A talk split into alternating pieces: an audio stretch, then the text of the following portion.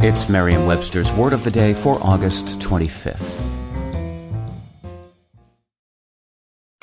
Hi there, it's Julia Louis Dreyfus. You may know me from my podcast called Wiser Than Me, where I talk to older women and get their wisdom from the front lines of life. I was amazed by how many people told me our show made them look forward to getting older, which is why I'm here to talk about season two of the show.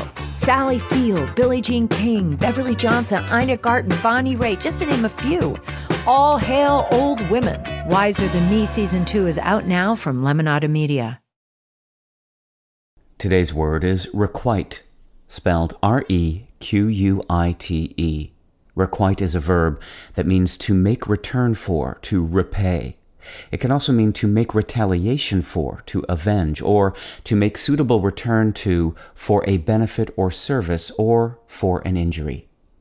Here's the word used in a sentence from the Atlanta Journal Constitution by Steve Hummer. She watched as her son developed a real affection for basketball. Even as the game didn't always requite his feelings, he didn't crack the varsity team in high school until he was a senior.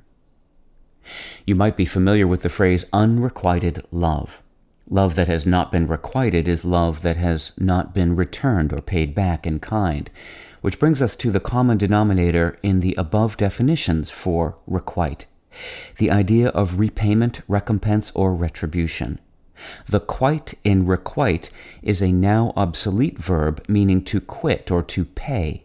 Quite is also related to the English verb quit, the oldest meanings of which include to pay up and to set free. Quiten, the Middle English source of quite, can be traced back through Anglo French to the Latin word quietus, meaning quiet or at rest, a word which is also the ancestor of the English word quiet. With your word of the day, I'm Peter Sokolowski. Visit merriam-webster.com today for definitions, wordplay, and trending word lookups.